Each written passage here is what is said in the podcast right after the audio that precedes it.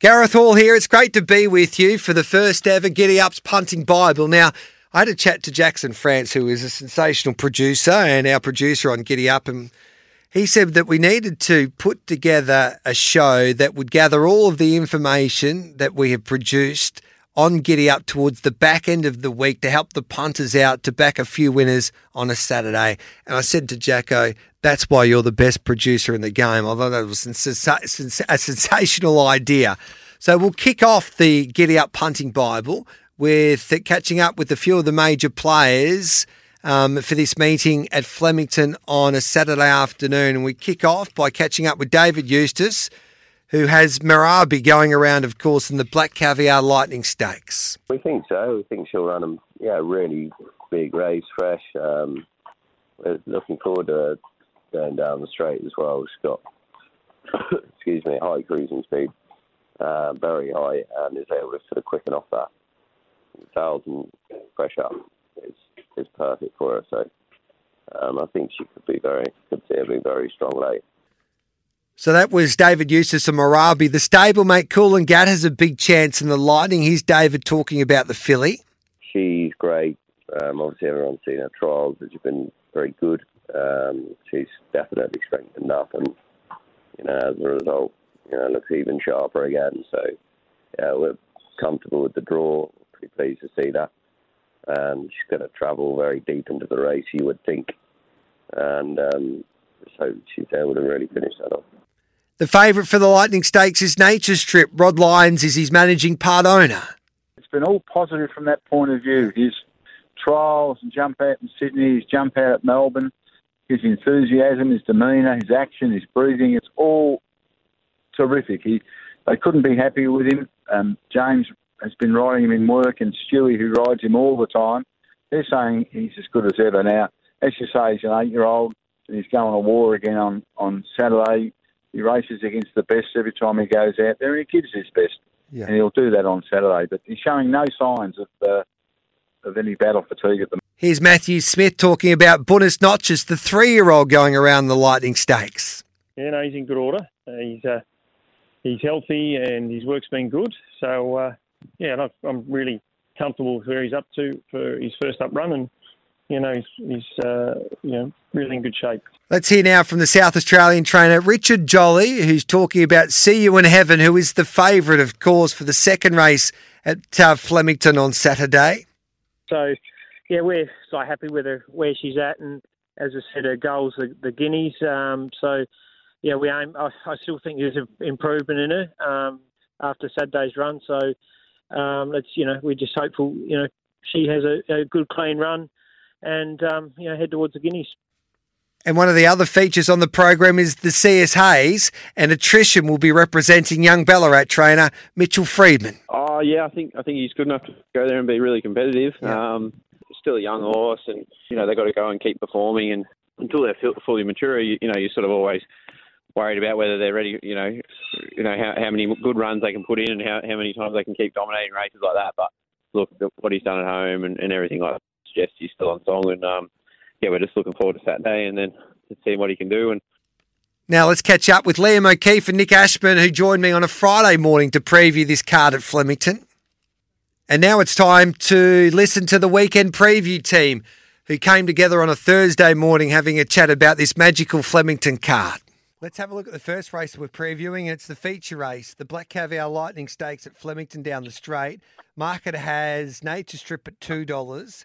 I Wish I Win $12. Fire at $71. Baller. Tony Gollan gave Baller a good push the other day. $19 for the Queenslander. Bella Nipotina 13 Rockin' Horse at 13 Marabi at 850 Buenos Noches at $13 and then Coolangatta at $7. The question I pose to you here Jack Dickens. Can you back Nature Strip at $2 from an inside gate down the straight at Flemington? Uh, best horse in the race. Loves the Flemington track. Uncle Chris. You, you, cannot you cannot knock this horse. I think he should be about dollar eighty. Barrier one's irrelevant. He's the fastest horse here. He'll do whatever he wants. Um, uh, I don't really want to get stuck into it at that price just as a big one out bet. I'll probably work something into it later on in the show though. And uh, I thought Marabi, I really, really like Marabi as a horse. I just have big concerns, and it's sort of one of my many little rules. G is straight track form wins straight track races, and she hasn't got any. And they didn't take her for a trial, as far as I could tell from the very slow paced David Eustace interview, which I downloaded the app and listened to this morning. Full He's credit great, to me, he, off David? the mark. Yeah. And uh, I thought Buenos Noches of the other horses presented a potential betting opportunity. Just hate backing horses that settle last down the straight. But barrier 11, he could sort of be three or four wide midfield. Um, Craig Williams, like the deepest thinker, the best human being in racing, there, like he's not going to stuff it up. I reckon I wish I wins a huge risk barrier for no speed. Like he, he doesn't lead or be near the speed over fifteen hundred meter races against his own grade. So good luck here. Dean Watling.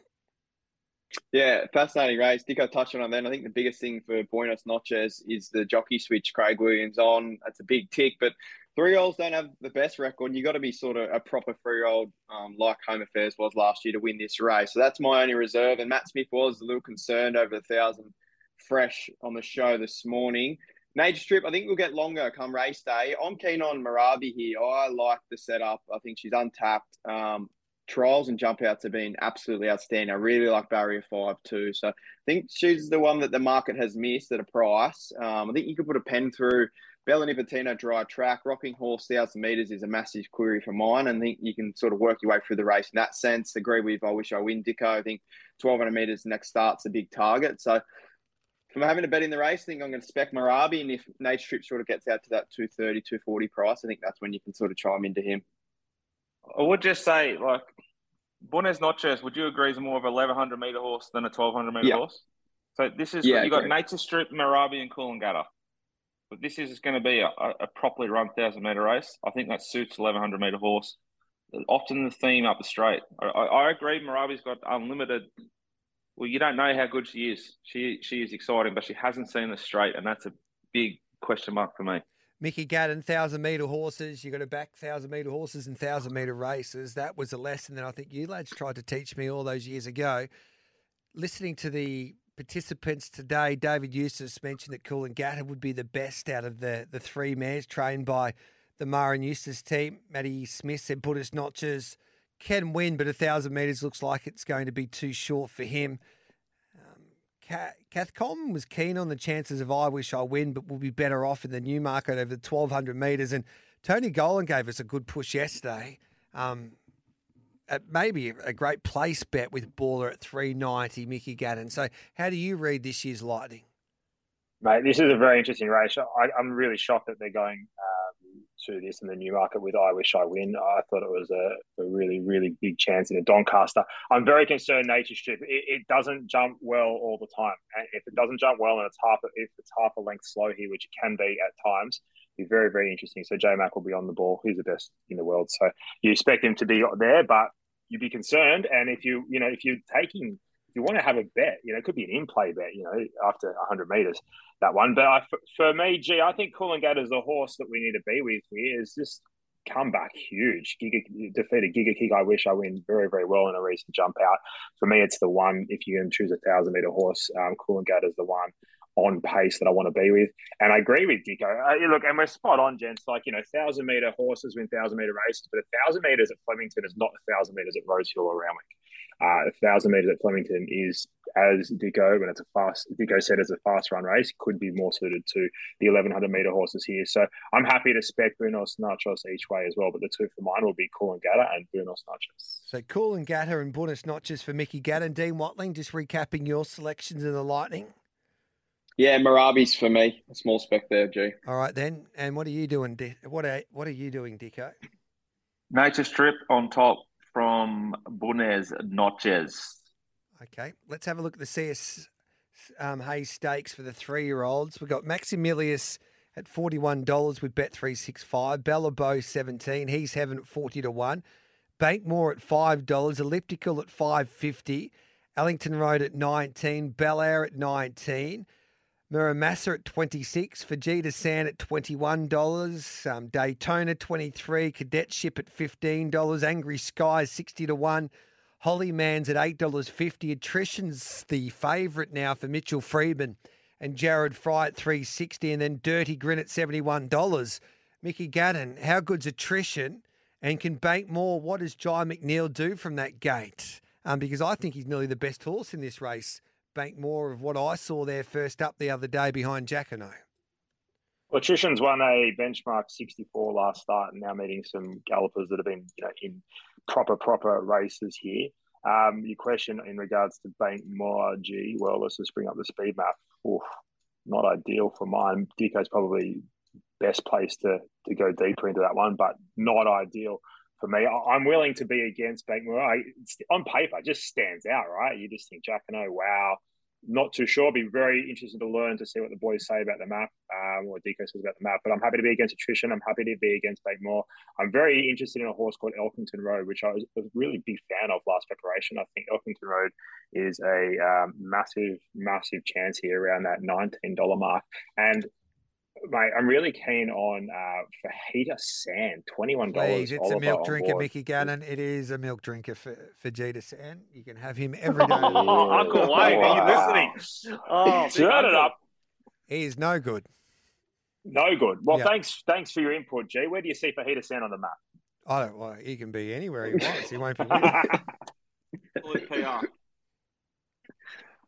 I might be wrong, but um, I'm just um, Twenty-one dollars about a milk drinker. I'd be happy to spec it a little bit each way, a bit more, a little bit more the place in the win, G. All right, mate. So what are you betting then? What's your play? Elkington Road and Fajita Sand. Mickey Gannon. So Elkington Road and Fajita Sand. Dean Watling.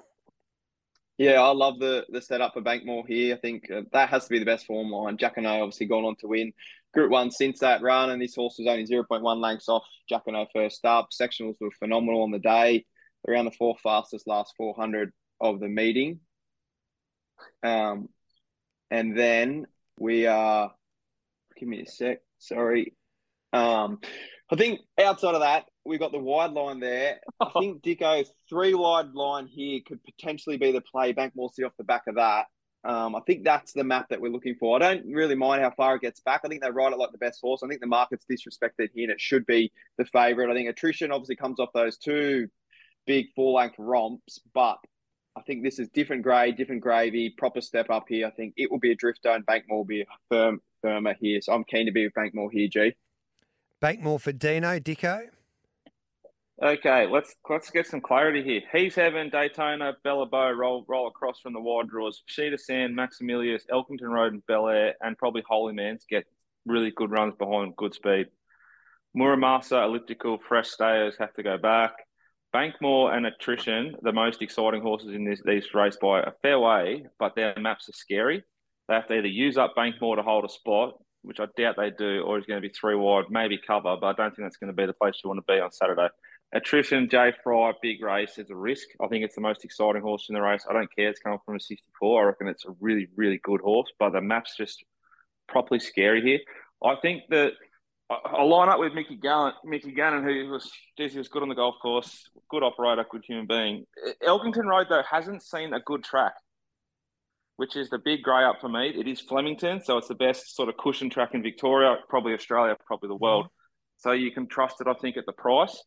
And I think the other horse that's really, really good price here and a fair price to play is the seven Bel Air. It's going to get a really soft run. It was a big win um, on last Thursday night in a rich maiden. It'll run around the horse that beat Grid Knots will run around tonight at Pakenham. It'll go around two dollar shot against one of mine. I think it'll be very hard to beat. It wins, it stamps the form a little bit further. Yeah. They're the two horses I like in this race. Elkington Road and Bel Air, focusing on the map a little bit. We'll take a break. This is the weekend preview. Jack Dickens, Dean Watling, and Mickey Gannon with you. Few um, few recommendations for Dino's new name for his racing service. Greg Oden's tips for Dino's new business um, behind the gates. Um, what just, about splinters? Like splinters, because Splinter was a wise man, yeah, in the Ninja Turtle setup, but he's also a fence sitter. No, just a tip for Dino: he's got to make sure the website name lines up with the Twitter handle, or you can cause confusion. Um, that's a Mitchy Lewis stuffed that up from South Australia. Um, new name for Dino. Shout out to you, Mitchy. Yeah, waddling the next. I like that. no, I got him. Yes, Louis. I like that from Fulham. Waddling the next. Um, and keep them coming through 0499 736 736. Plus, I'll get to your questions um, to the team about a few of the runners across the weekend as well. We'll take a break and we'll come back and we'll preview the vanity as well, plus the best bets at Flemington from the team, and then we'll have a look at the features at Rosehill on Saturday. Welcome back to the weekend preview on Giddy Up on a Thursday morning. Dean Watling, Jack Dickens, and Mickey Gannon with you. Watling's Whispers is another name. We're trying to find Dino a new name because when he came to the classic sales the other day, he had his barrier attendant um, jumper on, and everyone was wanting to know what race meeting he attends when he goes and, and becomes a barrier attendant for the day. Um, so Watling's Whispers, yes, and Tom from Tamworth says, Dicko, um, has he got any same race multis for us this week? And maybe Dino's new name could be Baggy Sucks. That's from Tom from Tamworth. Oh. hey, Tommy. Yeah. Tommy, Tommy. Tommy wants me to send him a hat, but it's out in Tamworth. Like, I've got no problem sending out hats, but I've got to go to the post office and what? it's a big effort for Tom. I'll send one. I'll And send. I'll send I you. a would hat, say Tom. though, Gareth, at the sales, they soon didn't believe that he was a barrier attendant when the horse just had a little shake and Dino jumped about three and a half metres backwards and left. Let's have a look at the vanity, lads. Um, and uh, this is not a bad race for the three-year-old filly. See you in heaven, three eighty. Richard Jolly gave her a wonderful push on Stable Mail this morning. Queen Airs at eleven dollars. Papillion Club um, for the informed Greg Eurell camp at eight dollars fifty. Then we go down to Climbing Star at five fifty. Um, Wallaby at thirteen dollars. Royal Merchant at five fifty, and then Nunthorpe unbeaten at the moment at 460 Dicko. Um, how do you read this race? If See You in Heaven wants to be competitive in an Australian Guinea, she should be winning this, surely. Oh well, yeah, she's she's the, got a fitness edge, but she's got a real map query here from nine. I think Nunthorpe Papillion Club a roll from the good draws and hold spots. Presidium Arch maybe Royal Merchant Queen Airs and Zella thereabouts. Same as Wallenby. I think Climbing Star, See You in Heaven, and Loveness will be the last three and run. Um, I just See You in Heaven keeps Craig Williams, which is quite an interesting setup because we've seen Craig uh, roll around uh, Victoria to jump outs and everywhere trying to stick with P- Papillion Club. So he's jumped off it and on to See You in Heaven. Why or how that is, I don't know, but I'm taking that as a little bit of a push for See You in Heaven. Um, the horse I really like here, though, G, is Climbing Star.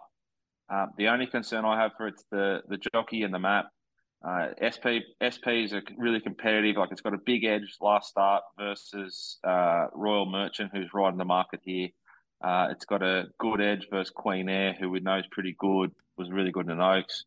Um, I, I just think today's the day, and we get a fair price to find out if Climbing Star's any good. And it's a small enough field that I'm happy to overlook the map and just trust Zach Spain to get clear air early enough uh, at the big, beautiful straight at headquarters, Flemington. Gee. So climbing star after all of that. Yep. Yep. All right then. Dean Watling, what are you doing? Yeah, I agree with Dicko here. Uh, Fourth fastest last 400 first start climbing star, and it was savage in the betting later. I think it was tens into sixes. Obviously comes out of the Manfred behind Jacquinot, which is stacked up well. Um, barrier five, Dicko. Just hope they can use the gate and settle a touch further forward. I think up to 1400 meters potentially can do that. It's not a race I'm too keen to chime into, but I'm going to land on climbing star here in the second G. Mickey G from the Great Tip Off. Yeah, Climbing Star has a very good run at Flemington, and that really sort of stuck out for me. That 1600 meter run. Obviously, this is 14, but I, I did give it an extra length or so for that. So I was very happy to be with it. And I also thought if there was a horse here that was sort of a bit, bit out wide, the one that spent most of his time in Sydney, gets J Mac on. Um, J Mac rode this horse on debut, completely failed, but J Mac jumps on here. I think Royal Merchant in a race that doesn't look like you know an abundance of speed with J Mac riding aggressively from barrier six, you know, hopefully could just push more forward and maybe sit outside Zanzella, who's in barrier one. So I'm just sort of hypothesizing here, but I think if they're there, the two for me around five dollars fifty a piece, you could probably play them both for a profit. What about the talent? Uh, This is for the two-year-olds. Race three at Flemington over the 1100 metres. We've got uh, Cracker Rib that I thought was only fair the other day. Had a little bit of support too at Sandown at $34 a mur. Unbeaten. Macca rides here. Takes over from Ollie. A mur's at $5. Uh, Maharaba at 550 Then we go to Scorsese at 650 um, will go down to Extremely Wicked for Matty Laurie and Jye McNeil at $7. And then Ginger and Pink at $8. And then uh, Princess Dunhallow at $8.50 for Lindsay Park and Jamie Carr. Dean Watling, you're the king of the babies. Um, how do you read this race? Yeah, it's an outstanding race, and it's a race I'm very, very keen to bet into. I think if you can get the favourite out in a market, and that obviously means it's a race you can find some value. I think the favourite's way too short, and the JMac factor is probably the only reason it's sticking there. It's two wins have been solid, but nothing at all on the clock. And um, ratings wise, I'm really keen to be with number three, Maharaba. It's an ex David oh, no. Payne horse, now with Graham Begg. Um, jump out down oh, here was phenomenal. No. Very green on debut, Dicko, um, but has the form lines around Barber, Infatuation, and Summer Loving. That's outstanding form. I think the straight's going to suit this big, rangy horse um, really well. I think he'll start close to favourite. And the other one, G, I want to back in the race is right down the bottom of the page, number 15, Princess de Hello. Um, for the Jamie Carr, Ben Hayes, JD Hayes set up.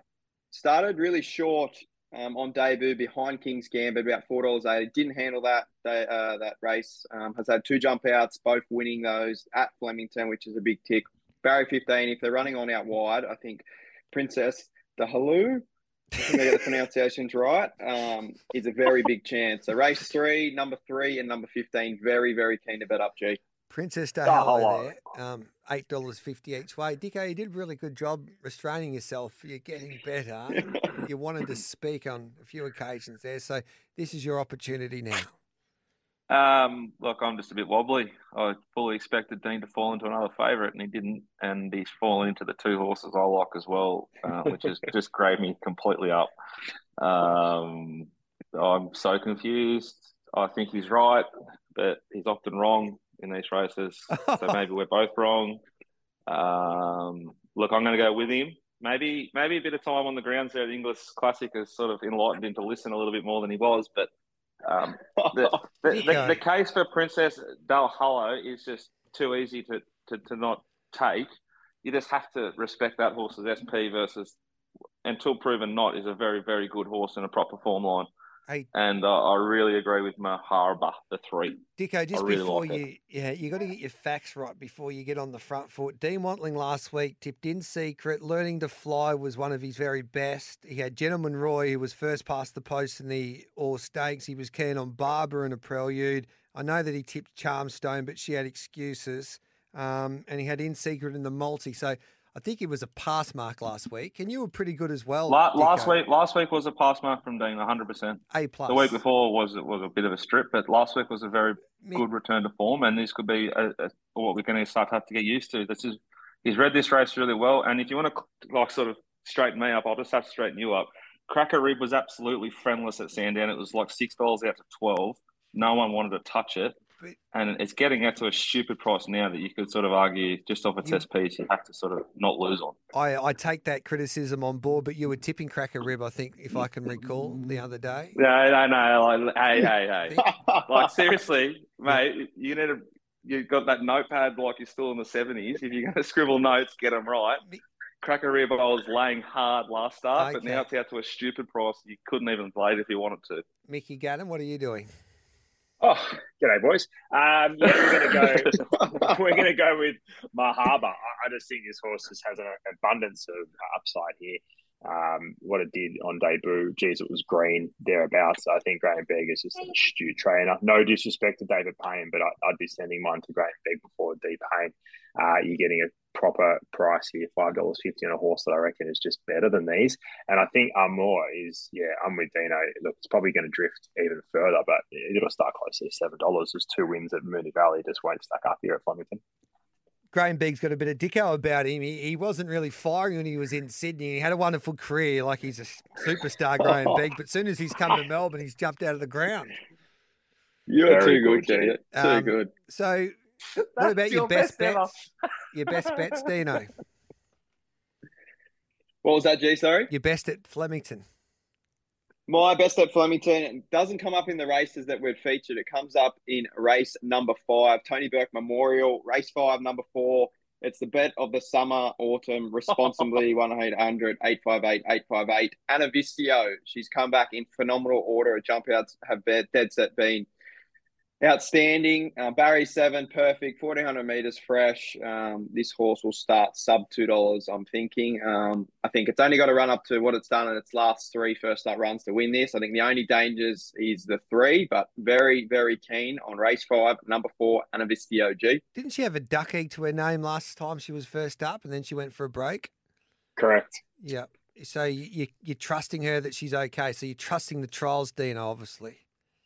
Yeah, she it was Eagle Farm that she was first up last, and that, that was at the back end of a prep. Then she was fresh and sent to Queensland. Uh, that was uh, Eagle Farm, which some horses handle, some horses don't. Um, she obviously started 550 in the market there behind Star Tontes and Snap Dancer. So read SP, don't read the run. If anything I've learned, um, Dicko's taught me that. Mickey Gannon. Um, gee, I think Mahaba is the best of them at Flemington in race uh, three, number three. And if I'm going to have a value play for the punters out here, I know Dino is very keen on Amavisto. And if we reference the run, you know, 1400 metres first up Flemington um, last autumn, um, I'd suggest to you that uh, it'll probably winning. But what we've seen at three starts prior, SP is one thing, but you you know you've got to be able to review that SP and, and even almost reassess it and, and, and mark it out a few more points from what it was. I'd be happy to be against it. There's a horse here called Niffler that gets JMac, and sometimes these hasn't had JMac for quite some time, and career peaks come with JMac on.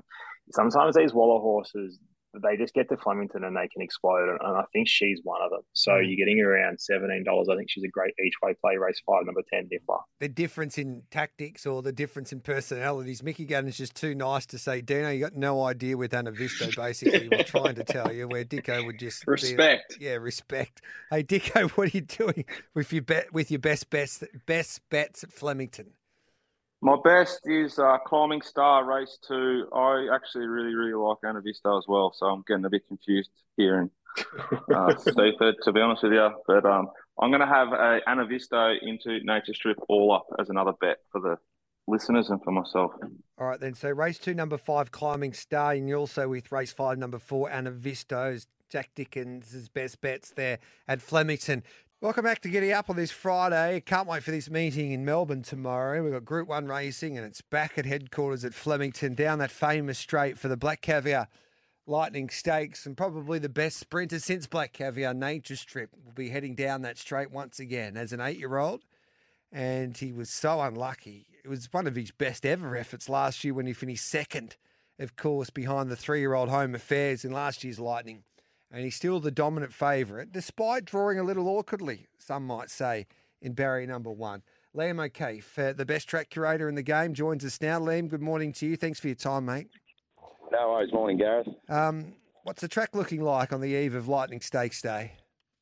Yeah, it's looking good. Just halfway through my inspection um, this morning, and it's coming up a good four. Put plenty of water on the last few days, over two inches for the week with the warm weather that's been around, and it's going to get really warm again today. But hopefully, a cool change coming in around five or six o'clock tonight. So um, if we get that, it'll just be pleasant conditions for tomorrow, around 22, 23 degrees. When you have a hot week like we're having in Melbourne, I guess this is the most um, testing time for a track curator trying to work out how much water you put on your track. So, how do you cope with that this week?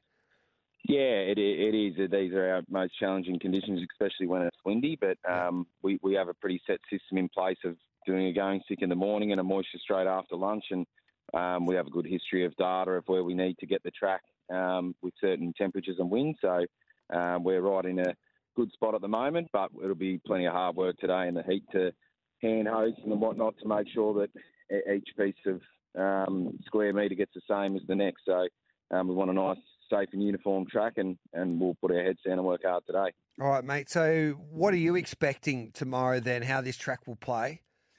Yeah, it should play well. We're coming off a three-week break. The rail will be in the true position, so nice even cover of grass across.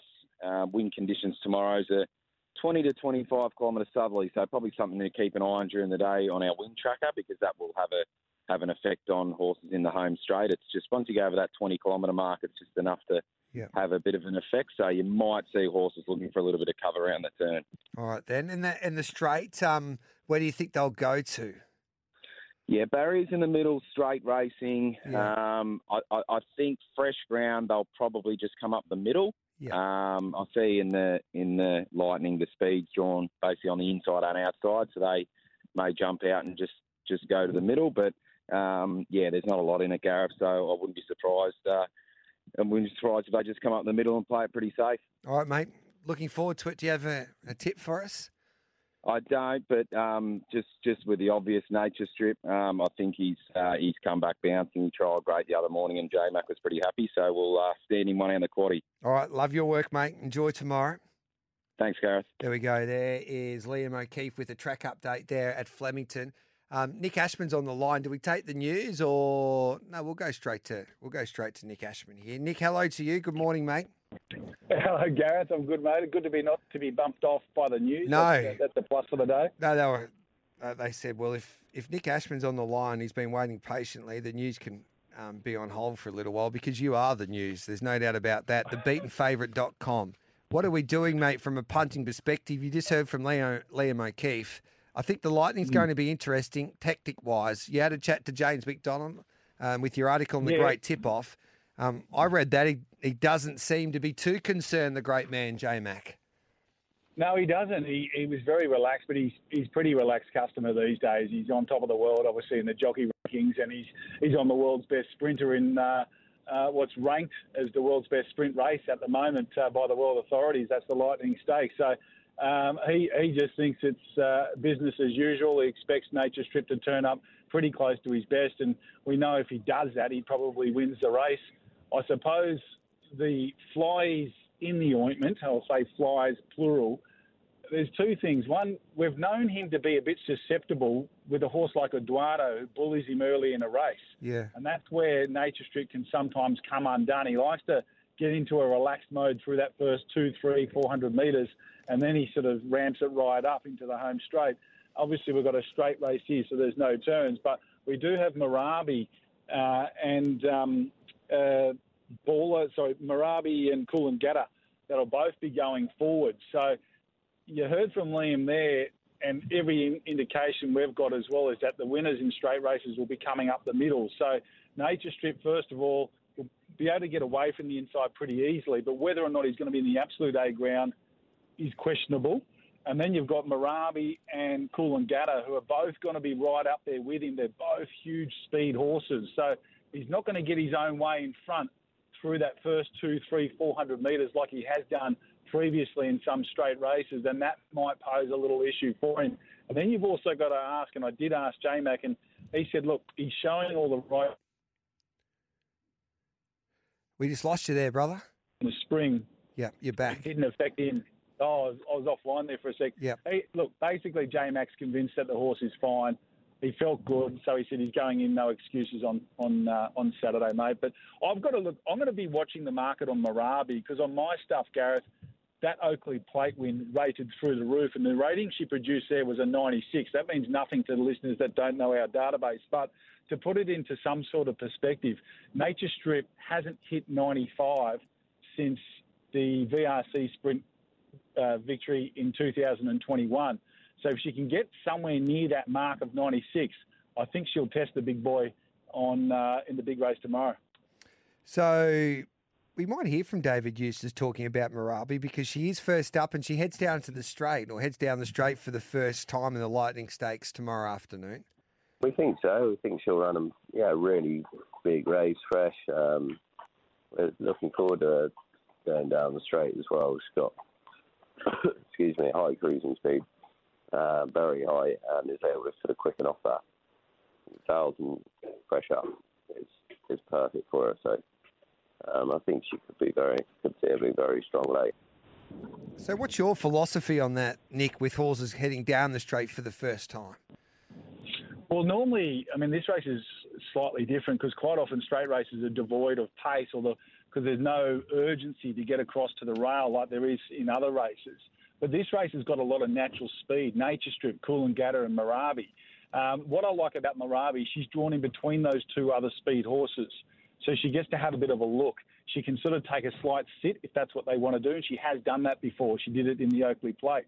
Um, she doesn't have to lead in her races, whereas I think the other two, we saw Nature Strip not lead first up in the spring, and it was a brilliant run.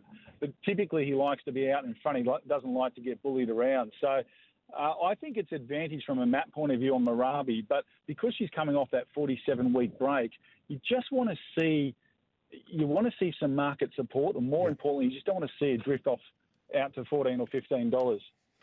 Um, what else are we doing there at Flemington outside of the Lightning Stakes? Well, I'll go back a race to race six, and I'm really keen. Better the day for me, number four, Bank More. I reckon that's exactly mm. what you'll do tomorrow, Gareth, if yes. you back this horse. He ran a career peak first up behind Jacquinot in the Manfred Stakes. That form's been well and truly franked.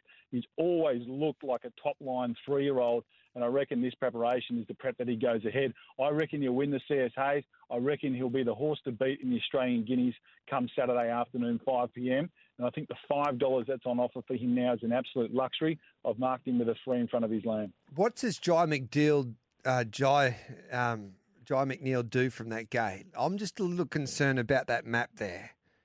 Yeah, you've got look, you've got He's Heaven going forward, and you've probably got Maximilius uh, from the inside, and then there's a whole host of horses that want to be not too far off the speed. I think all he's got to do is find a bum in the run.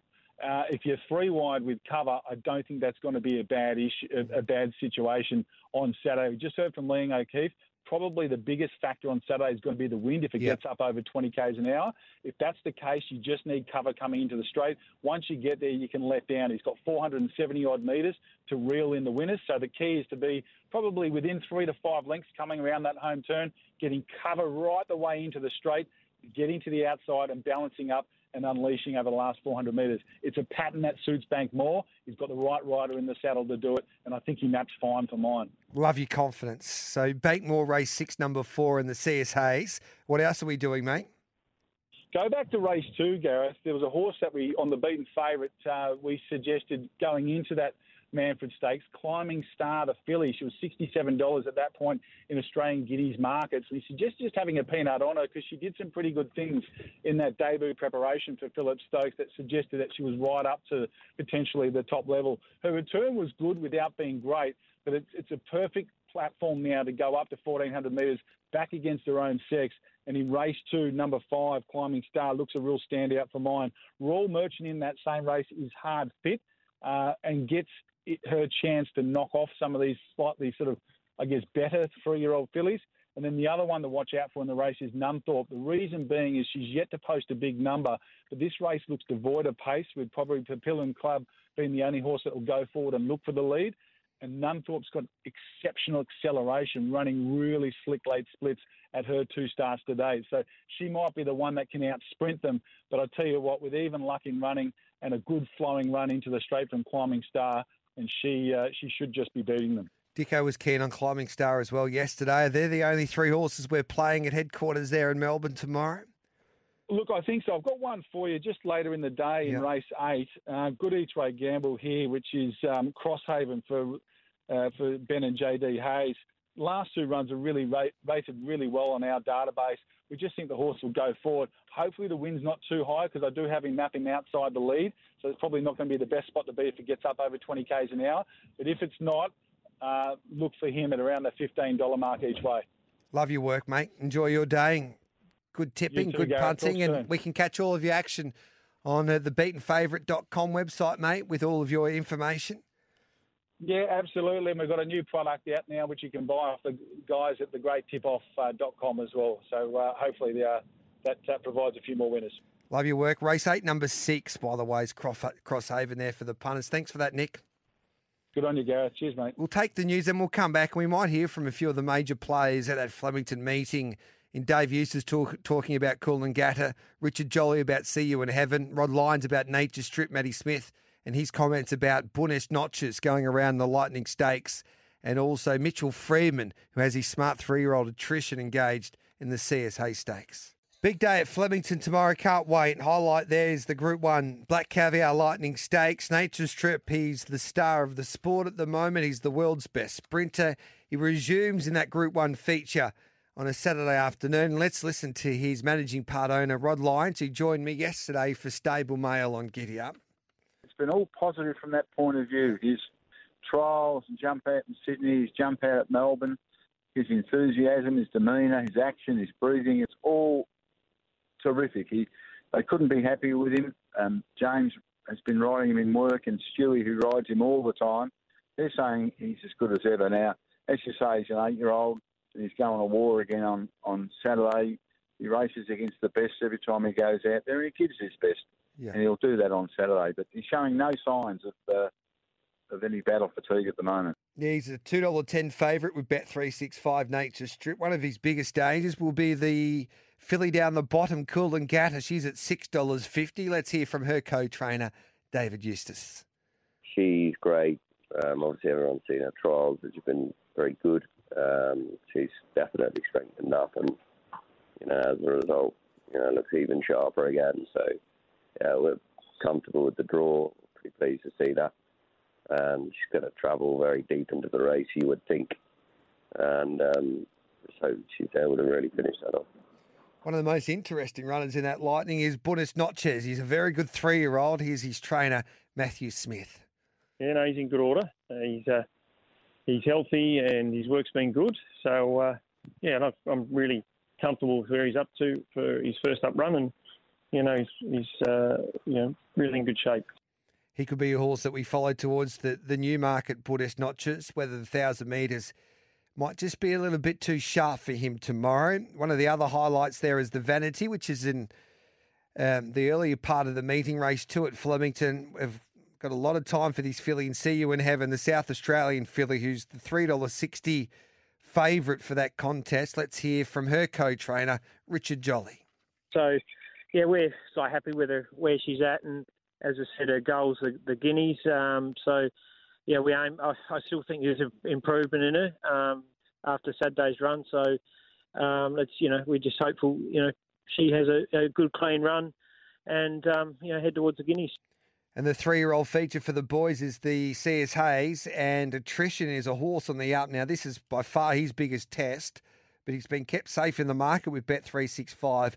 He's at three dollars sixty. In fact, he's the favourite for this event. Let's hear from him. Let's hear from his Oh, yeah. trainer, Mitch Oh Freedman. yeah, I think I think he's good enough to go there and be really competitive. Um, still a young horse, and you know they've got to go and keep performing. And until they're fully mature, you, you know you're sort of always worried about whether they're ready. You know, you know how, how many good runs they can put in, and how, how many times they can keep dominating races like that. But look, what he's done at home and, and everything like that suggests he's still on song. And um, yeah, we're just looking forward to Saturday and then to see what he can do. And Yeah, we'll see where he's at tomorrow because, as Nick Ashman pointed out just before that break, Bake Moore's got the runs on the board. He's competed against some nice horses. He just went down to Jacquinot the other day, and um, he'd be a great measuring stick for a horse like Attrition in that CS Hayes there tomorrow at Flemington. So, just before we have a chat about the Rose Hill meeting, I need to play you a grab from Philip Stokes, who also joined us on a Friday morning to have a chat about um, Climbing Star because the boys have been tipping her pretty strongly in that second race at Flemington. yeah, definitely it's a tough race, but I really rate her. Um, she's only lightly raced. She's trying to get a good run. She's trained on nicely from her first up run, and the form's obviously been very you know franked. So um, she'll run well. Now let's concentrate on the card at Rose Hill on a Saturday. Here's Sean Patterson with the track update. And now let's hear from the weekend preview team, previewing this um, great card there at Rose Hill, highlighted for mine anyway. And we'll kick off proceedings with uh, previewing the Silver Slipper. This is the weekend preview on Giddy Up on this uh, Thursday morning. Looking forward to the card at Rose Hill, especially the Silver Slipper, which is race four. We've got Cylinder at five dollars, King's Gambit at two sixty, and then we go to Madeira Sunrise at seven fifty, Mumbai Muse at six dollars, and Platinum Jubilee at four forty. Dean Watling, who wins this year's Silver Slipper? It's a phenomenal race. It's clearly the race of the day, and it's a good race for good horses. We've seen Home Affairs come through at Farnham, one at Sunlight, She Will Reign, and Astern. So it's a good form reference moving forward, especially for the slipper, and more so probably for your three-year-olds. I think it's a race in three cylinders: King's Gambit and Mumbai Muse. Mumbai Muse was phenomenal on debut behind Learning to Fly on a, a day you couldn't make good ground. Strips fitter, I think staying at 1100 metres is the slight knock. And if the horse does get back in the field, Gannon and I are just chatting off air, then it's going to be a really hot 40 degree day. So if we get a rock hard, rail true, Rose Hill, could be leaders paradise. And that's where my bet comes from. I'm keen on race four, number two, cylinders, has form around Barber in that first prep. Um, also has form around Little Bros, which I really like. Obviously, that ties in again with Barber. Barrier one, we saw in the recent trial, it jumped to the front. They really pushed the button, teaching it to lead. And there's good stable confidence, and I echo it every single week. And Dicko loves it. If you're going to back any stable first up, back Godolphin because they're phenomenally good at it. So my bet here is race four, number two, cylinders. You can have all of your sh- speed maps, your data, etc. But when the driver speaks, you got to listen, Mickey Gannon, and he's all over cylinder. Absolutely, G, and um, I can completely understand why. Honestly. But I tell you what, like to steal a term off Dicko, it's grayed me up because Fire Lane was very good alongside Cylinders. Uh, sorry, Cylinder. Fair dinkum, how am I going? Alongside Cylinder on debut. You're getting $13 Fire Lane, you're getting $5 Cylinder. So there, there can't be that big a gap between the two. Uh, Fire Lane has gone away, had a trip to the Gold Coast, going to learn a lot from that. So she's progressive enough; she'll go well from that. But then you look at that form line and you go, "Well, Platinum Jubilee was up there, beat it hands down. Probably had more excuses than it." Uh, I think the only horse that can't win uh, is number one Suttercloth. I think it's a really open race. I think Mumbai Muse comes through the um, the proper you know form lines and that they've been franked with the uh, the Ferrari winner Mhm. and you know Madeira Sunrise could could explode and then King's Gambit if it runs it what it did on debut it wins so very very hard race I'm staying out but I can't wait for it G Dicko? I can't believe we're just all listening to a driver. Um, Well, his look, record speaks. Hey, hang on a sec. That's that's having a crack at my credibility here. The driver has tipped to six horses and they've all won. You idiot. So why wouldn't she? Well- listen to him? wow. Well, what are the what are the six horses? Like Af Cabin, In Genius, secret. uh, Anamoe, best horse in the world. Full One- credit to him. One at Kembla Um, Grange the other day. I can name him. Yeah, Glory. well, like, I'm going to go against a driver and just trust like the, the rules that sort of have guided me thus far. Just King's Gambit has to be the on top selection here. Like the SP profile is elite. He's proper horse, proper camp. Is he wound up for this? That's the only question I have. I'm convinced he's the best horse in this race, and he'll be winning. So King's Dicko, Gambit. just sorry to sorry to butt in. Remember, you've got to remember though the grand final trainers, right? And that's that's the key. Here, that two dollars sixty. Do you think you're going to get closer to three bucks? Is it like given it's not? This is clearly not the grand final. Well, it is in a way, Mickey, Oh, because I, I think, but sorry, Gareth, you go. he needs to win to get into the slipper. So he has to be ready And go. I think um, potentially some of the, the market might soften a little bit in the next day or two with all the driver narrative, you know, the, the tipping, the the the rumor mill. But then when the big boys decide what happens at the death, I reckon they're going to come for King's Gambit. Nash suits. Uh, I think it's a very easy bet to have. I can't believe it's not shorter. My only reservation with King's Gambit was uh, the starting camp will echo that he didn't handle race day last start with the humidity and the heat, and he sort of melted. We're going to get a 40 degree heat wave day on Saturday, so I think the yard with King's Gambit, it's probably not going to firm, Dicko. Like if you're suggesting to the punters, if you're going to back King's Gambit, I'd probably wait to the yard, see how it handle it, and I don't think you're going to get a, a shorter price. So that's my inkling for the race. I think cylinders the bet you can save on Mumbai Muse, and if you're keen on King's Gambit, wait for the yard. G. All right, lads, we'll take a break. We'll come back with the Hobartville, the Millie Fox, your best at Randwick, and also, of course, the famous now weekend preview multi. Welcome back to Giddy Up. This is the weekend preview. We'll post our $10 10K challenge bet on our social media platforms. We're still undecided, um, but we need a winner at Hobartville in the Hobartville on uh, Saturday afternoon. You've got Af Cabin, who's at $1.60. Start off with you, Dicko. Is that too short for Af Cabin second up? Oh, I don't know. Probably not. But I'm probably late anyway. I don't know. I really don't know. Like it's the most exciting horse probably in Australia. So you got Pier at ten dollars, Osipenko at seven fifty, Zoo Tiger at eight dollars here. Dino, what are you doing? Yeah, uh, it's a race I'm not going to be betting into. The thing I, the knock I have on Af Cabin is Godolphin strike at 21.1% first up. Then they go off a cliff second up and they strike at 14.4%. This is over the last 365 days. So the horse is ever going to get beat at second up. Can he be in that 14.1% that do win? Probably. He's probably the best horse in Australia. So I think I'm going to sit back, watch the race, have a beer, and relax. If you want to bet, I think you can back Osipenko and Zoo Tiger to place around that two dollar mark. I'd much prefer to take that than Af Cabin dollar fifty. Mickey G. I got, got to ask yourself the question, G. Um, who beats Af Cabin if anything does? And Zoo Tiger is the only option. Uh, Okay. I, I think the, the booking of Timmy Clark secured it though. From that barrier, they'll push forward, and Timmy Clark will just ride it like it's the best horse. So I can't take it on. If it was any other jockey other than TC on board, uh, obviously excluding J Mac who's down in Melbourne, I'd probably be a little bit more nervous. But I just don't think I don't think there's any um, win bets here that really stand out. I think a horse that we can definitely follow and potentially back on the weekend is Brosnan. Mhm. It really needs a dry deck, and this horse has a bit of a future. I think it's worth following through the prep. So if we're gonna have a bet there, Brosnan the place. Dino, can you take a dollar ninety five with Bet three six five for Maria Mia in the Millie Fox at Group Two level? I think you can get close. I'd be wanting probably two twenty around that price. So this horse is flying. Joe Pride, once they're fit, once they're going good, they stick to their form. The map don't really mind at all. Barrier ten prefer horses that settle on speed to be drawn wide and sort of roll across. I think the only danger and the only potential horse in the field that can beat that horse is Catalan. First up has an elite record, just needs a rock hard track, which it will be on Saturday. I think that's the only danger. Barry five suits, but um, how can you knock Maramia at the minute? Yep, Dicko. I, I completely agree. Like, this is a gross race to watch and bet into, though, isn't it? Yep. Looking Hard- forward to it. can't, can't, I can't get a beat, but I don't want to bet into it, and I don't want to bet into the race. All right, then what about your best in Sydney? We'll start off with you, Mickey Gannon.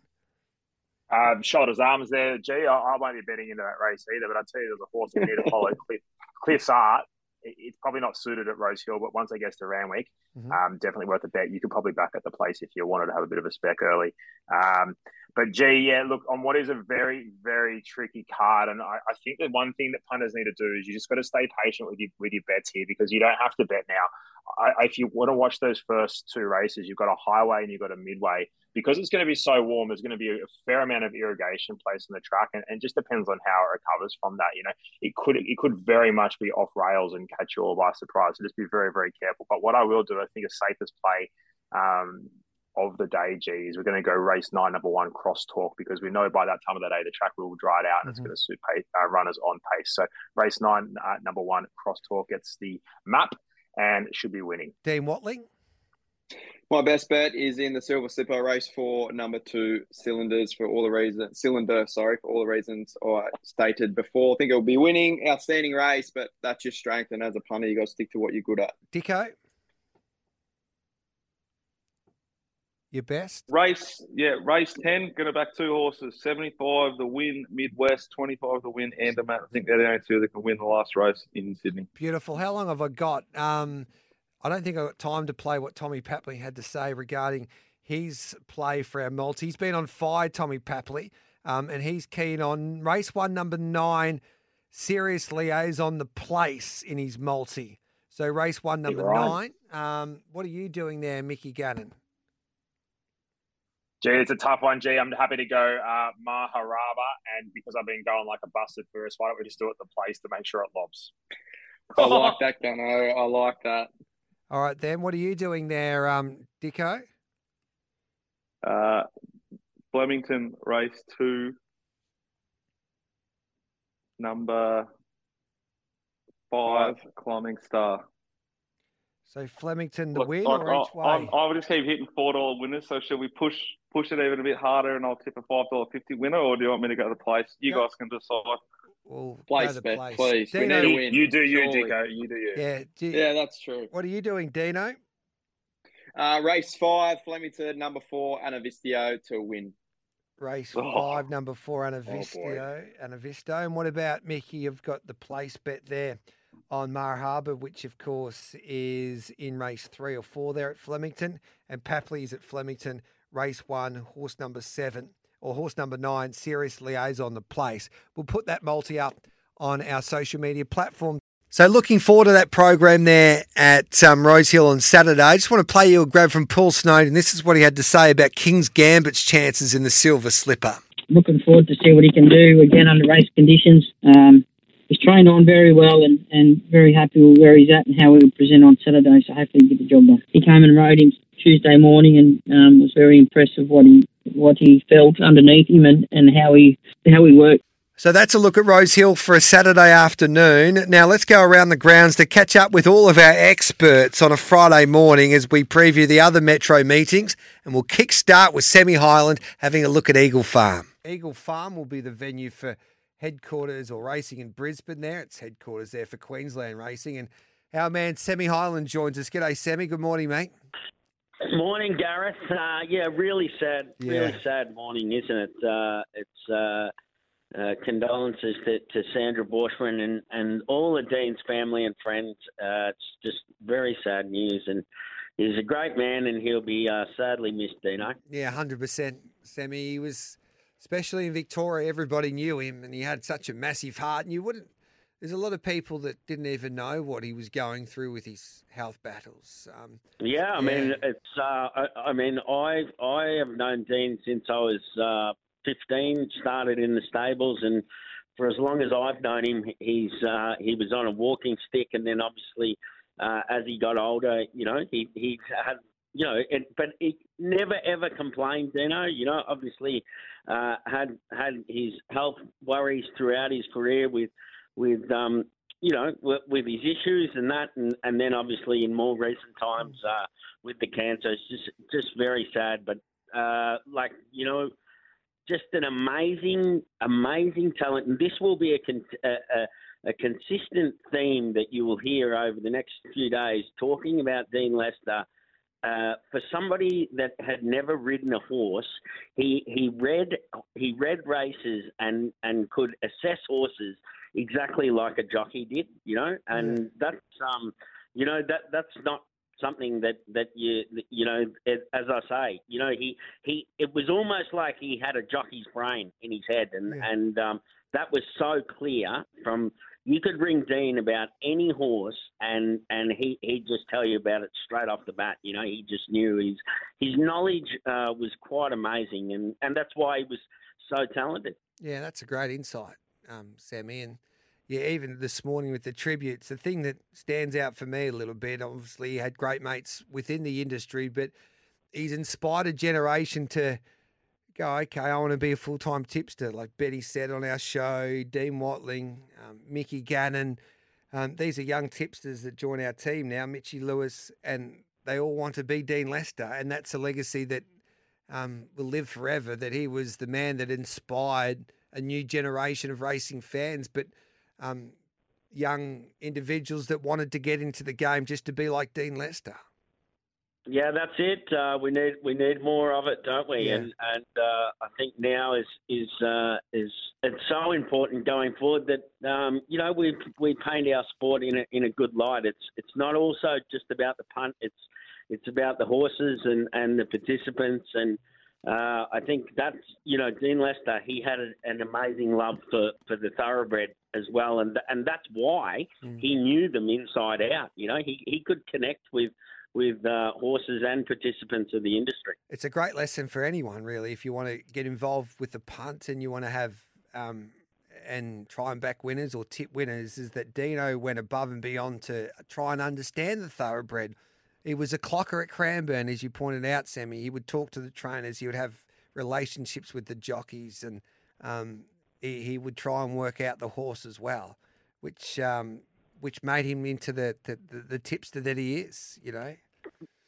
And and I think um, you know it's all all things uh, in it, it. It was his passion, you know, his passion for, for the sport was quite amazing, and and uh, and you know that's yeah that's uh, that's what we need going forward. We we need to uh, keep loving this sport just like I do. you know? Yes, and there's no one we better. love it. We Yep. love it when we're winning, and that's what we're going to do this weekend. And the rail's out two metres on a good forward Eagle farm. What are we doing from a punting perspective, Semi Boy?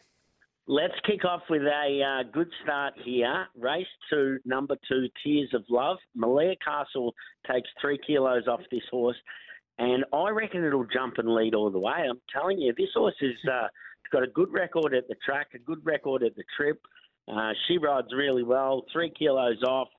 I, you know what? Maybe Sagacious will lead. Tears of Love sits second, or vice versa. Maybe Tears of Love jumps and, and gets up on the bunny and, and rolls along. Gee, I think it'll take catching. You can get it at six dollars fifty this morning, and I think that'll get us off to a good start.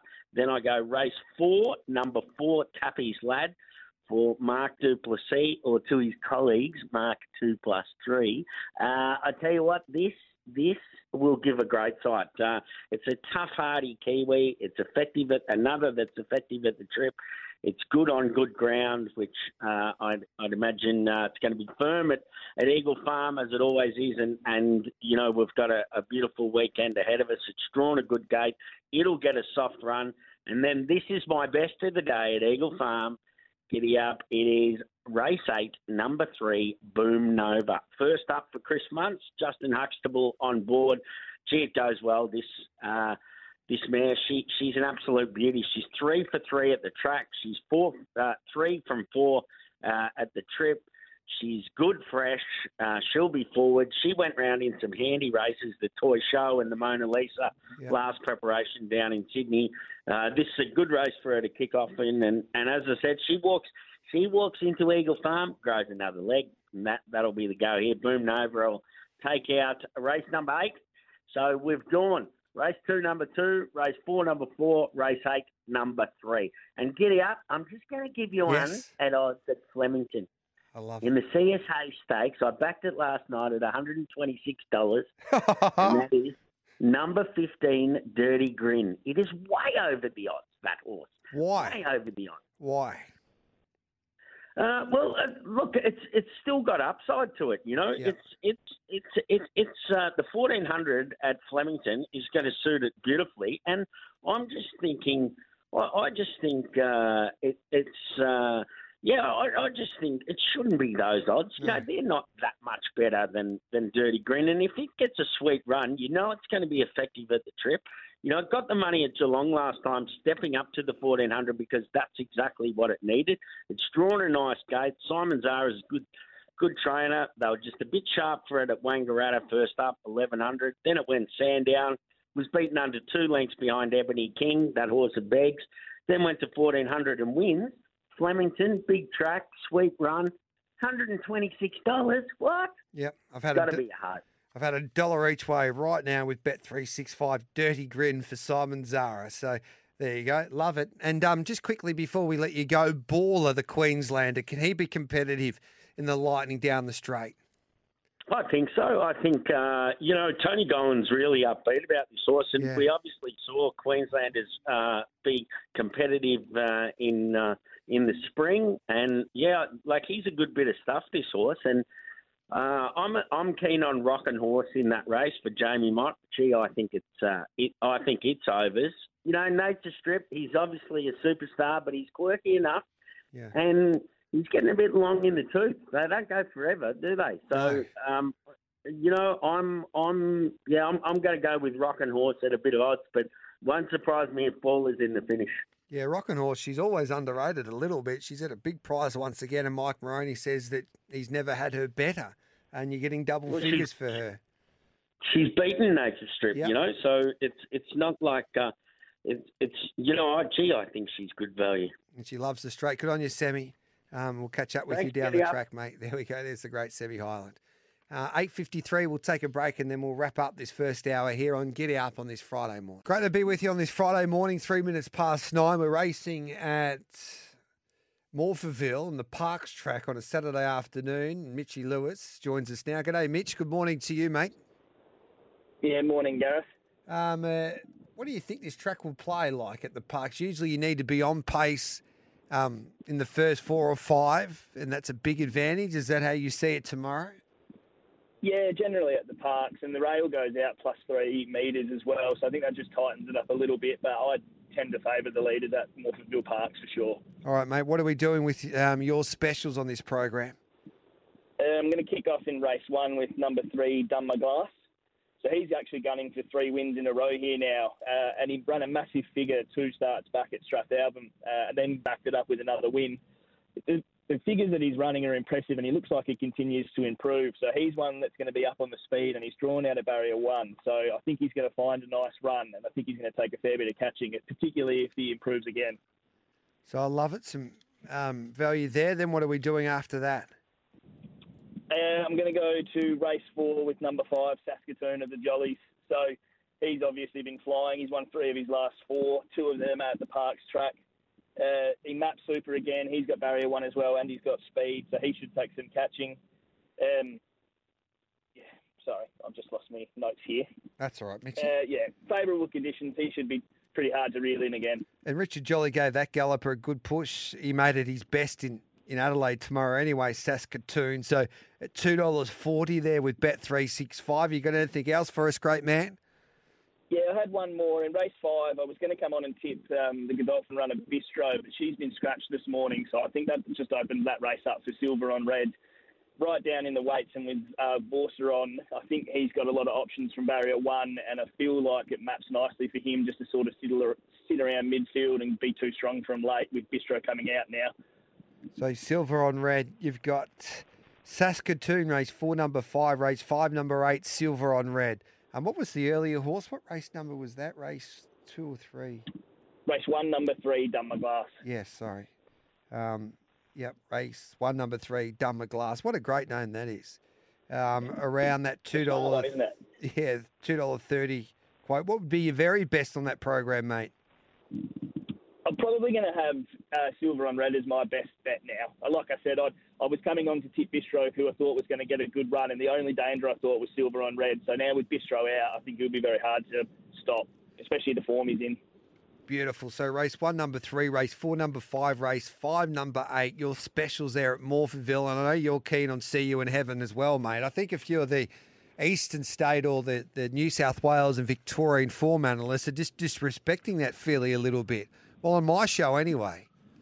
Yeah, I, I think so as well. I think if you have a look at her last two runs when she was over in Melbourne, she obviously had the win when she pushed forward, but remember when she got stuck in behind, she's adaptable, so she can go back if she has to. So I'm not super worried about nine, particularly with Craig Williams on board. I think he's going to have options, and I- I'm expecting him to sort of just give her that room for an explosive finish.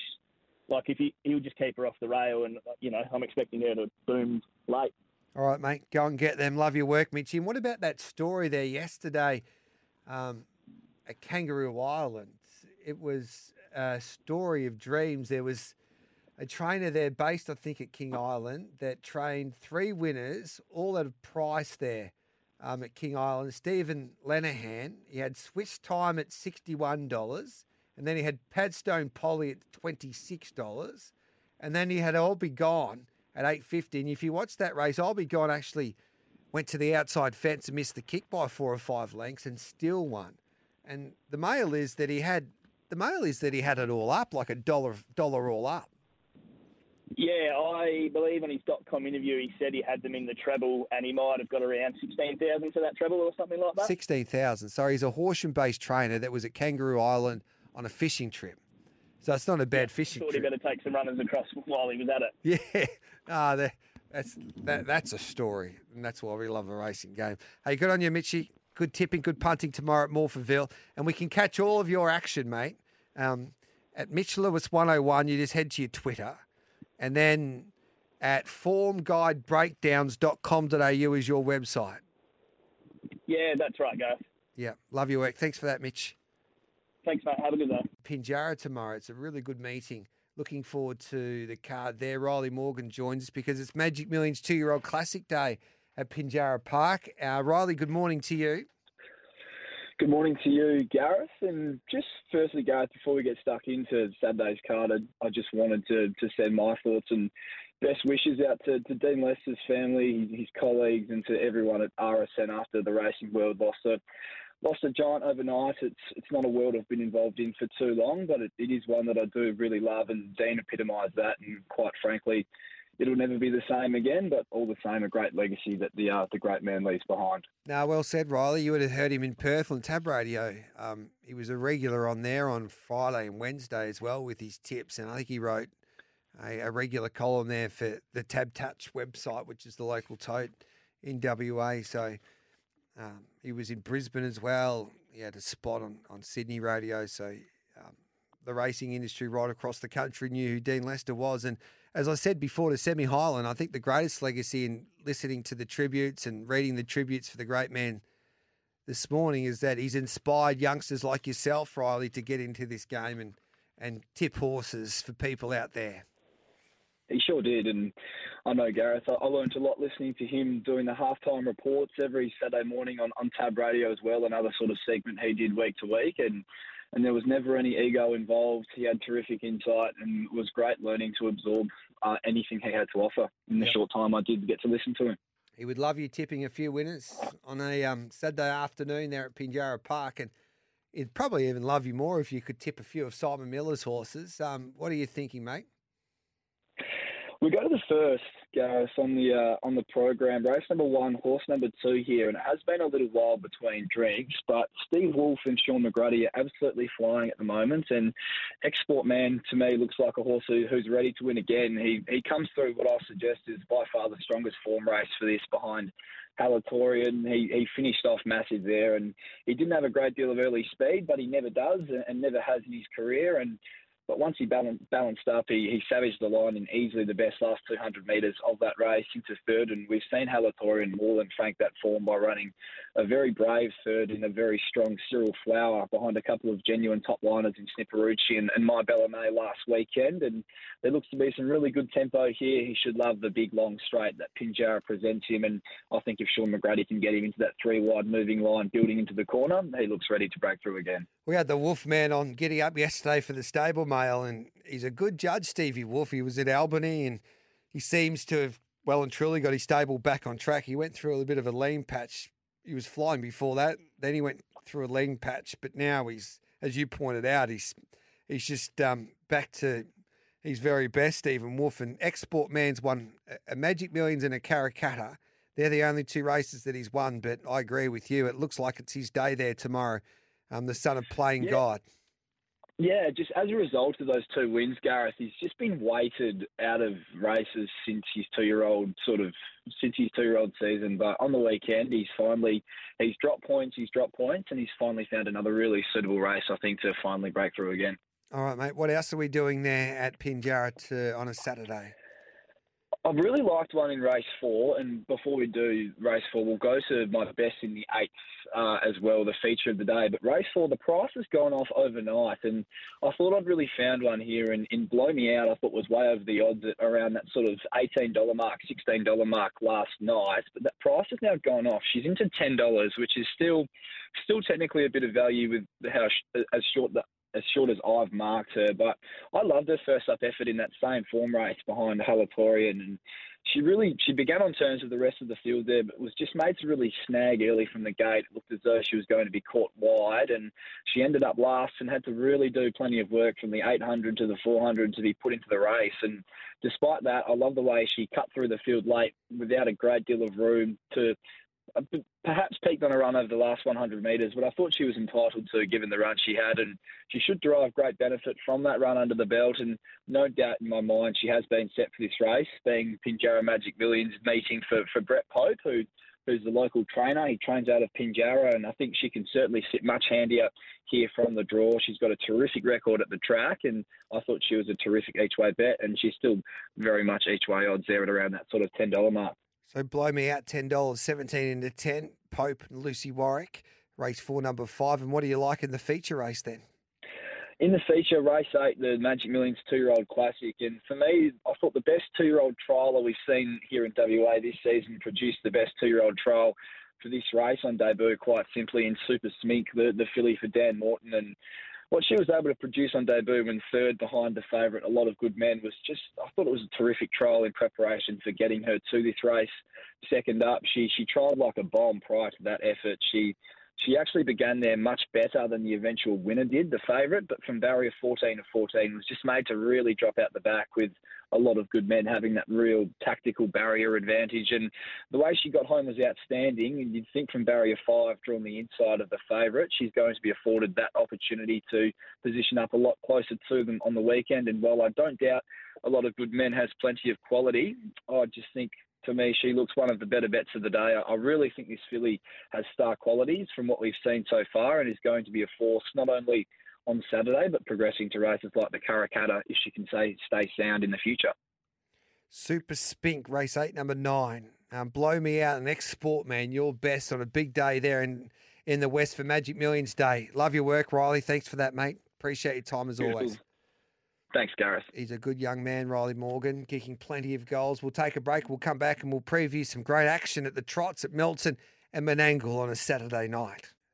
Welcome back to Giddy Up. What a weekend it promises to be. In fact, what a week it promises to be in Tassie. We've got the three and four year old classic. They tell me the inevitable is back at the races as well on a Sunday afternoon at Launceston. Bear Robertson and Snapper. Matty Reid join us now. Hello to you, first of all, Bear. Uh, morning, Gareth. Just before we start, just obviously passing my Yeah. condolences to Dean Lester's family and friends, and in particular to you, mate. I know how close you were to him and how much a mentor he was, so I'm thinking of you today, mate. No, he was a great man. I know you loved his tips. You used to. Oh, uh, every Friday morning, Friday mate, get the Saturday. coffee. Well, I loved tell you, it. I Loved don't know it. how many people used to text me on a Saturday morning. What's Dino like, Gareth? Can you send me his tips? Um, Yep. we used to send them through, and there was a difference. Some people could pump them well, and some people couldn't. I couldn't, but you could, um, Bear. So, um, Yeah. um, yeah, he's going to be missed. There's no doubt about that. And just with the, I saw the inevitable. Is he, is he racing again before the All Star Mile? Yeah, so there's a there's the hell of a street stakes on Wednesday on Oh, okay. Cup Day, so Yeah. Scotty's accepted for that. So we've still got five days to decide whether or not, or Scotty's got five days to decide whether or not we run. So he's just a touch worried of five weeks between Thomas Lyons and if we get in the All Star Mile. So um, yeah, we'll leave that up to the experts, mate. Yes. Um, Snapper, hello to you. It's a good meeting on Sunday, and then we look forward to Launceston Cup Day. Um, what do you make of this meeting at Launceston on Sunday? Yeah, morning, G. Morning, Bear. And, and I certainly echo Bear's sentiments around Dean Lester. A very sad morning for everyone in the industry. Uh, Sunday, it's a, it's a good card, G. It's probably come up a little bit stronger than I thought it might, um, particularly the, the Magic Millions two year old race. Our numbers have been a little bit light on this year in the two year old ranks, but we've got a field of 12, which is probably up there with as many as we've had for any two year old race this season.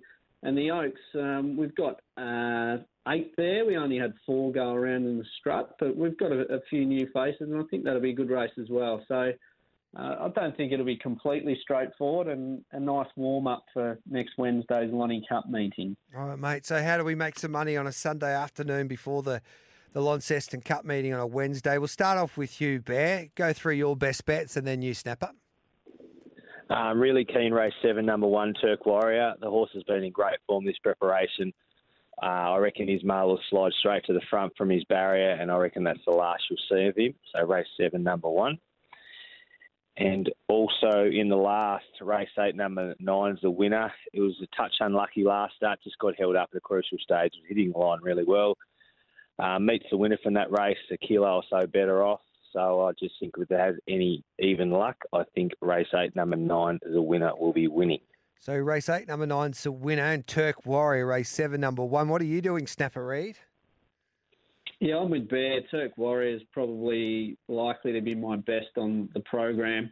The second at Portsea for Danny O'Brien's got another nomination across the weekend. Not sure if it comes around. Kind of hope it does because it might help with our Turk Warrior price. I'd be happy to take anything better than even money on him. Uh, I think the favourite in the Oaks, geez, a good thing. Sole Choice made very light work of a four horse field in the strut last Friday. Uh, we've had a little minor curveball here. Geordie, Childs got a suspension. He's taking that. So late rider change, Zach Spain jumps on board. But I think this horse just goes to the front and, and should be too good again. Uh, I think the $1.80 that you're getting is fair about it uh, in the Oaks. And just looking at other races, gee, I think race four, Adam Trinder will win if I can Dutch his two, Incriminate and Silver Persuasion. The latter of those two doesn't have a rider name, so potentially it might not go around. But if it does, if I can back both Incriminate and Silver Persuasion in race four, I'll be confident of finding the winner. So, race four, number four, and also number seven there in race number four. What's on the podcast this week, lads? We did. Uh, Uh, we did the. yesterday, Gareth. Sorry, yeah, sorry. Go, Snapper. I was just going to say the the Oaks is out and about. We spoke to Cameron Thompson, the head of the 2023 Tassie Magic Million sales on Monday. Uh, so the sales are coming up there, and then we'll turn our attention to the Lonnie Cup. Bear and I will. I think Sunday night we're going to record that one. I had a quick chat to the boys. A field of 15 for the Launceston Cup on Wednesday. So good deep numbers there. Most of the fancies from the Hobart Cup are, are backing up. Beautiful. I've just been in contact with Siggy Carr. I think we're getting a syndicate together, so I've locked you guys in for 10%. So um, bring it on. Um, good on you, lads. Thanks, mate. Have a good day. There's Bear and Snapper, Bear Robertson, Snapper Reed. Two great judges looking forward to a big week there in Tassie Racing. We'll take a break and then we'll come back with Friday's bag of tips as we try and find you a winner across the three codes. Let's talk some harness racing now. Darren Carroll previews the Melton harness card first of all. Then after that, Matty Leopard will join me to preview this magical night of harness racing in Sydney on a Saturday night at Menangle, highlighted, of course, by the Chariots of Fire. Welcome back to Giddy Up, big night of harness racing, um, both in Melbourne but especially in Sydney. Matty Leopard will join me in just a moment to have a chat about those feature events at Menangle. But our man Darren Carroll's done the form for us at Melton on a Saturday night. Darren, good morning to you. Morning, Gareth. Yeah, you got the right man for uh, for Menangle, so I'll stick to Melton. Um, like a few at Melton, I think it's a really good night's racing. Only eight races, obviously the A grades at Menangle, but um, still a really good night's racing at Melton. Um, and also a couple of horses we're probably trying to run around and impress because they look like going to Menangle the week after for the um, Mile Heats. So, um, we start off in race two. I'm really keen on number 11, Sir Patrick. Around about $6 um, that we're getting at the moment. So didn't um, didn't trial leading into a really good class race at Kilmore last Sunday. Uh, it was checked at the 800 and galloped, and um, you know, took no part in the race from there. But I was there and watched its last 800, and gee, it got to the line strongly all by itself. Um, so really like the way it got to the line. Um, always liked this horse. Um, a little bit fitter for that outing, and I just think each way all day at six dollars. Race two, number eleven, Sir Patrick to get our night off to a start. Um, then we go to race six, number eight, Cranbourne. This is a really interesting race. This is a free for all race. Some really nice horses engaged. Um, the key to the race is the map, and I'm relying on the map. Um, Dynamite um, has led and held the lead uh, its last two starts at this track and distance. And then I've gone right back into its form and I've established that it's led 13 times in its career and it's held the lead on 11 of those occasions. The only times it's handed up is when uh, it was in a junior, oh, sorry, a uh, invitation drivers race, and the other time was when it got a wall with uh, Bondi lockdown. So no wonder it took a sit on those occasions. So I'm banking on it leading, and that means that Cranbourne gets the gun run sitting on its back. So very keen on Cranbourne, race six, number eight. Uh, it's getting around about three dollars at the moment. I think that's a really good bet. Um, our man Nathan Jack to draw it, and um, yep, I think it'll give us every chance from that draw. Race two, number Uh, 11. now- Yep, sorry, mate. Yeah, got, got one more. Got one more. Um, so we're being greedy tomorrow night, Gareth. We'll go to three. Um, like race eight, number one, Golfo Paradiso. This horse has only had five starts. It's with the Glenn Douglas, um, Julie Douglas state team. Uh, it's resuming from a spell. Trialled really good. Um, hasn't raced since August. Um, created a really big impression in its first few starts and then went off a bit. Um, so I'm pleased that they're sent it for a spell. Um, but on its trials, it's come back really well. Um, it's got really, really good gate speed. It can hold out El Boston, who's a, you know, a bit of a flying machine. Just hope it's not much of a pest, though, El Boston, because it can pull a bit. But I think it leads over the sprint distance, and we're going to get around about five dollars. So I think another, you know, really nice bet. So we've got some value for the night. So race two, number eleven, Sir Patrick, at around about six dollars. Then we've got race six, number eight, Cranbourne. I think probably the best of the night, around about three dollars, and Golfo Paradiso in the last race eight, number one. So looks a really good night's racing. Love the way you're thinking there at Melton tomorrow night. Good on you, Daz. Thanks. And it's just not the trots that have got a big night on Saturday night. It's night two of the Australian Cup Carnival at the Meadows, and the heats of the Australian Cup should be an absolute beauty. Two of the highlights will be, well, she's fast going around in her heat for Kel Greeno, and Brooke Ennis sending around Emron Boy in the heat after Wow She's Fast. And I caught up with Kel Greeno and then Brooke Ennis to have a chat about their superstars ahead of uh, the Australian Cup heats. Welcome back to Giddy Up on this Friday morning. It's 9.34 in the east, 8.34 in Queensland. Of course, 6.34 in WA and the Meadows will host a terrific program of chasing action with heats of the superstars and also the Australian Cup. And the main attraction will be the superstar greyhound in Wow She's Fast because every time she steps out in these big races, she puts her hand up and uh, she delivers. And Kel Greeno joins us now. Good morning, Kel. You must have been so proud of her once again in the Temlee. For mine, that was nearly her greatest performance to hold off um, a greyhound like Amron Boy when he was so close um, was just proof how great she is. Yeah, good morning, Gareth. Yeah, look, it was um, another exhilarating performance by quite a few dogs, and Amron Boy is just a superstar. You just never ride him off. But yeah, she needed to hold him off again, and you know, it's just the Kelsey Bar was flying along in front, so it was never easy to win those races. And when you have a look at her taking on a greyhound like Amron Boy, and we all thought, well, geez, Amron Boy was lucky, unlucky, so unlucky in that that Phoenix, but then when you sit back and you watch what she did in the Temlee, you watch what she did in the the Phoenix again, and then what you you, you watch what she did in that match race at Sandown. Um, I don't think she'll ever let Emron Boy go past her, regardless how far or close he is from her.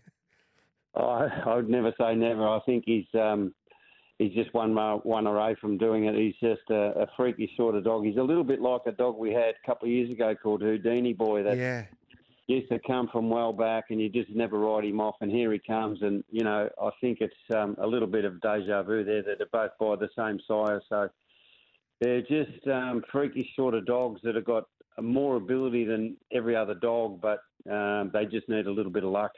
What about on Saturday night? Well, she's fast. She's been easy with the Bet three six five market. You can get around a dollar eighty now for her because of box seven. I would imagine. Um, how do you assess the early part of this race?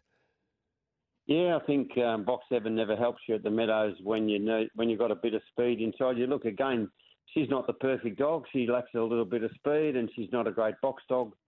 Um, dogs like Revolution, drawn the red, is going to be very well suited, and the lead Alex uh, is a very quick early dog. So she's going to have to overcome and, and get a run through at the right time, and that's part of dog racing. Yeah, um, she well. She put up okay after that Temlee victory. Yeah, she's good. Um, there's no dramas at all, Gareth. All right, mate. We wish you the best of luck, Cal. Thanks for that update. Thanks very much. Great to catch up with Kel Greeno. Let's have a chat to Brooke Ennis because she trains the other star of greyhound racing in Victoria at the moment in Emron Boy, in fact, his country. And he's also at a short price at $1.70, but he also needs to overcome a tricky draw in box number six. Brooke, good morning to you. Good morning, Gareth. I was just having a chat to Cal. Like, um, I'm the number one member of the Emron Boy fan club, and he's. But every time, like you, you think that he's going to get well, she's fast she's like she's always in front on the post, but that la- the, the next stride he's in front. Um, hopefully that can change. We just need to move the the, the wedding post uh, back yeah. a little bit. oh, did you ask Kelly if he's going to retire soon? Yeah, that's what I should have asked. But um, I did ask him a couple of weeks ago. He said that um, she'll tell him when she's ready to retire. Yeah. But it's it's testament to her greatness in a way because how even how, like how exciting and how good your dog's been on, on the big stage over the last three to four months. That um, in that speed in that match race, he had his opportunity to get past her, and I guess he had his opportunity the other night as well. But she's just that got that ability to know where that line is. Yeah, he just seems to, especially um, probably in both those match race, uh, that match race and the Temlee, he he kind of just seems to put himself in a little bit of trouble by missing the start, and um, you know then he's got to kind of overcome a few things and, and work a little bit harder than her. But um, yeah, look, it, it's all credit to her. She's um, I know there's a lot of talk around at the moment whether she's a champion or a superstar, but you know to do what she does week in well, not even week in, week out. They they plan her races, and, and she doesn't go around all the time. It's a real credit to the Greenos, and um, you know, look, I'm really happy for him. Obviously, there's that small connection with my bro Fabio, and yeah. um, but again, I probably wouldn't be human if I wasn't starting to get a little bit disappointed. I can understand. Um, what about tomorrow? Is Barrett box number six a concern for you? What what? How do you and Jamie see that? Yeah, it's never ideal. Like Carl said, you know, you don't want to be drawn off the track at the Meadows, and um, you know, we we know he's a keen railer. But um, look, I think obviously uh, Fernando Mix in the pink, and he's got pace, and like we've seen him on Saturday night, he nearly crossed that field. So um, it's going to make it difficult. I, I hope he just can get out cleanly and get a little bit of room because I think it doesn't matter who leads. If he's close enough, I think he can easily run any of them dogs down. So just a little bit of luck will be nice again. Yeah, I know if we can, and he's I think he's six dollars or five fifty with the all in market there with Bet three six five. So um, I think I have to go again. Like you love him that much that he, he can get a little bit of luck and win his heat because he can overcome a couple of checks. You would imagine in that race there tomorrow. Then all he needs is box number. If he starts from box number one in a final like that at the Meadows, he probably starts a dollar forty. Emron boy. So, yeah, um, we it'd can be just nice to, to get one. yeah, we just need box number one. Have you got a winner for us coming up outside of Emron boy? Oh, it's a bit tricky at the moment. Um, you know, we haven't got a big team racing. There's only a couple, but um, you know, I've got some young dogs nearly ready to start go um, going. But um, look, I think you can't ever not tip tip Amron Boy, can you? No, we'll be jumping on. We're, we're, we're, we're as we said here on SEN, we're the number one holders of the um, Emron Boy. We're the number one ticket holders of the Emron Boy um, fan club. Now, there was talk about he he doesn't travel at all, does he, these days, Emron Boy? Uh, look, I, I, I don't know whether it's the travel. He definitely um, didn't like Wentworth Park. I don't know. Um, you know, obviously something went amiss there. We can't really pinpoint it. He came back well. He had a trial, you know, ten days later, and and went super. So I don't know whether it was the travel or just the fact that it was Wentworth Park. But um, look, if he if he's going to need to win some of these big races, he's going to have to travel. So. Um, you know, I think at the moment we're just having a little bit of a discussion about the Perth Cup and Yes. and things like that. And the that. quokka, but- I mean, not the quokka, the, the um, yeah, well, hopefully we could see some quackers, but yeah, the sand groper. You know, yeah, so yeah. that's on the cards obviously as well. And um, you know, and being as you guys are his number one ticket holder, I'm sure you'd like to see him over there. So Yeah. um, yeah, it's definitely we're definitely talking about it, and um, you know, we'll just see what the next few months bring. But as you said, he keeps getting to the catching pen first, and he, he thinks he's an absolute star. To be honest, his confidence is through the roof, and um, you know, thank, thankfully he doesn't know he's getting beat. No, um, we'll take on Wow She's Fast. Hopefully, you don't cheat on us and you stick with us with the SEN slot there for the um, the slot race. I think it's the Sand Groper in WA. So we appreciate your time, Brooke. And um, yeah, I've booked your flights already. I'm just booking them now. Thanks, guys. Look forward to the trip over. Yeah. Um, we'll leave Jamie at home anyway. Yeah, because he's no good because he doesn't like. We, we all know that um, um, Emron Boy can't be bothered sitting in the car with him for that long. So yeah, I agree with you. Hundred percent. I think that might have been the problem with the Sydney trip. Thanks, Brooke. Thanks, Gareth. We'll take a break and we'll come back and preview a big day of racing on a Sunday at Launceston.